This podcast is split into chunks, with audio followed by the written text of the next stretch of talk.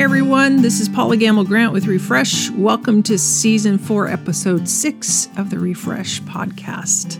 We help you slow your soul to grow your soul. And if you want to live your life instead of just skimming it, if you want to connect more deeply with God, yourself, your life's purpose, if you want to learn to live in sustainable rhythms, if you don't want to miss the moments that matter the most, Refresh exists to help you do just that. I wanted to announce again before going in today's kind of thoughts on my heart that I have a free new online course entitled 21 Days to Unhurry Up Your Hustle. And again, if you're tired of always being in a hurry, if you're tired of waking up feeling like you're already behind, if you want to learn to live more attentively to your life and more fully alive in the present moment, this course is designed over 3 weeks, but you can take as long as you want. But it's designed to help you learn how to pause, to learn how to pay attention. And the third week, the emphasis is on playing. How do you play a little bit more? And thanks to some generous donations at the end of the year, I am able to offer this resource to you for free. So if you have friends or people you know around the world who have internet connection, they can access this anywhere in the world. We've got people in Latin America and Australia and Europe who have already connected to begin the course. So you can go to mysoulrefresh.teachable.com, mysoulrefresh.teachable.com, or you can go to my website, click the link, and check it out. So hello, it's February. I don't know where this month came from. I just came off of what felt like a month with doing 4 retreats in 8 days. And it was wonderful. And I'm so grateful for the opportunity to be with different groups of people and help them lean in and let themselves learn how to be loved by God. And so February, we kind of say it's the month of love, right? And when I seek to sum up the Bible, when you say, what is the Bible really about? I can very clearly, from cover to cover, make a solid case for it being about love.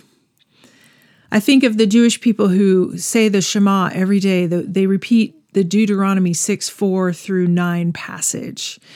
It's called the Shema, which is the Hebrew word for listen. But the word for listen, which is the number one commanded verb or command in the Old Testament, is listen. Listen. It also, the same word is used for obey. So it's sort of this invitation to listen with the heart to obey, or listen with the heart to respond.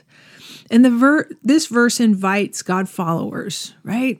Hear, O Israel, the Lord your God is one. Love the Lord your God with all your heart, all your soul, all your might. And all of what I'm talking about in this love today shall be on your heart. The passage goes on to say, teach this to your kids. Talk about this love when you're sitting in your house, when you're walking along the way, when you lie down, when you arise. And also, these early God followers were encouraged to place this command to love God with all their heart, soul, mind, and might on the doorposts and gates of their homes. And to this day, you can go to a Jewish home or a Jewish place, and there is a little mezuzah on the door, and it's literally placed there to remind you that as you walk through the door, God is love. God is love. I've heard it said before, and it makes sense to me because of this passage, that the Jewish people do have a saying, put something before your eye to remind your heart. So what does this loving God look like? I imagine it's as individual as there are people in the world, but I think where most of the people that I meet with get hung up is that they are defining loving God as just doing stuff for God. I got to go do stuff for God because he did so much for me.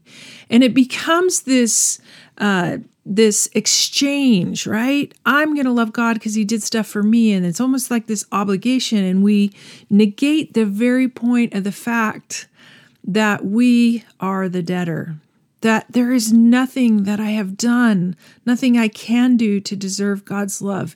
He is just wild and crazy about me because that is the nature of who God is.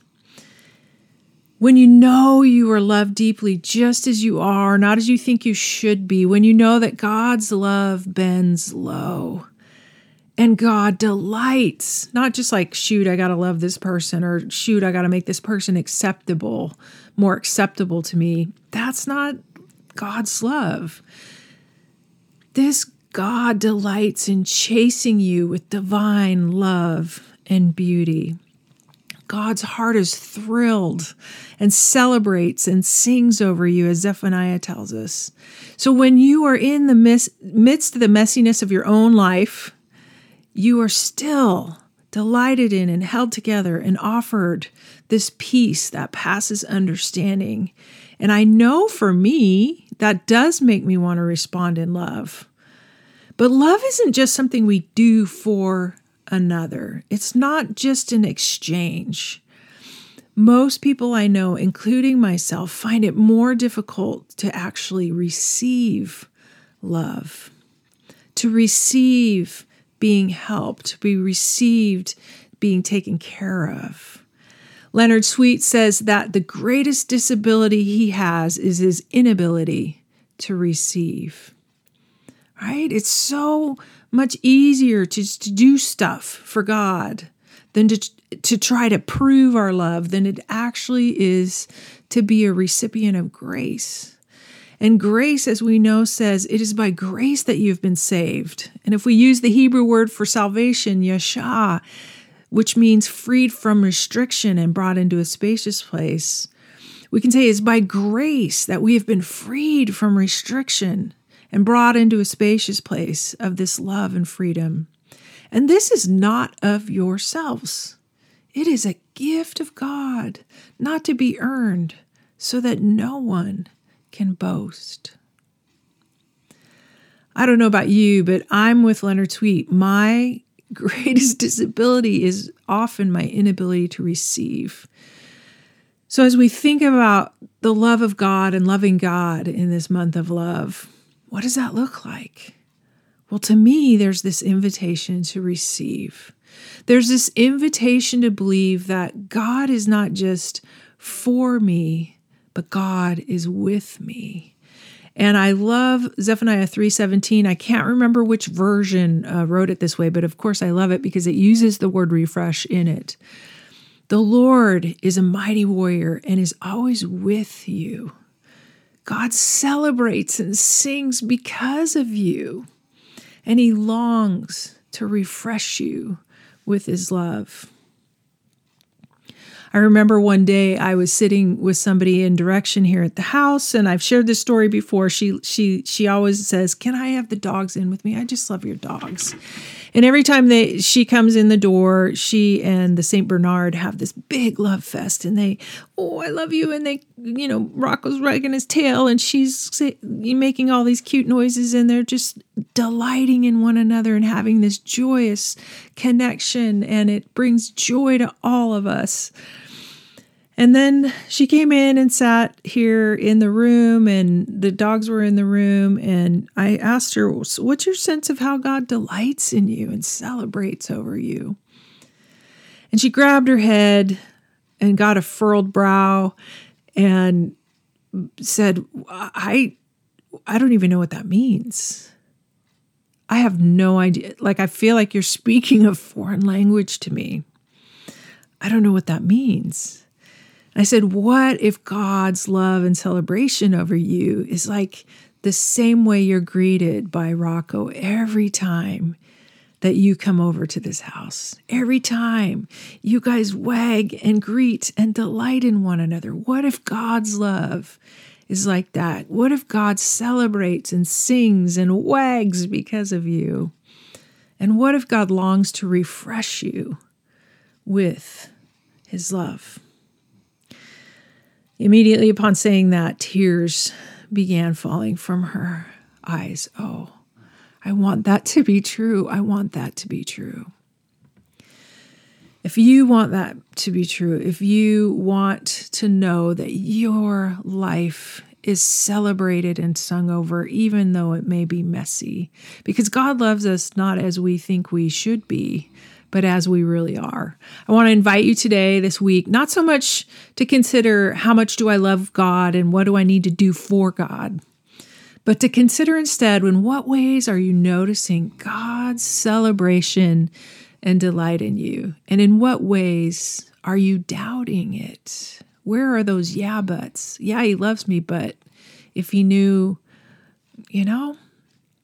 I want to also invite you to pick a reminder to prompt you to remind yourself of God's love. Maybe it's the first thing you do when you come home after work or school or grocery shopping, right? You walk through the front door of your house, or you come in and you sit down.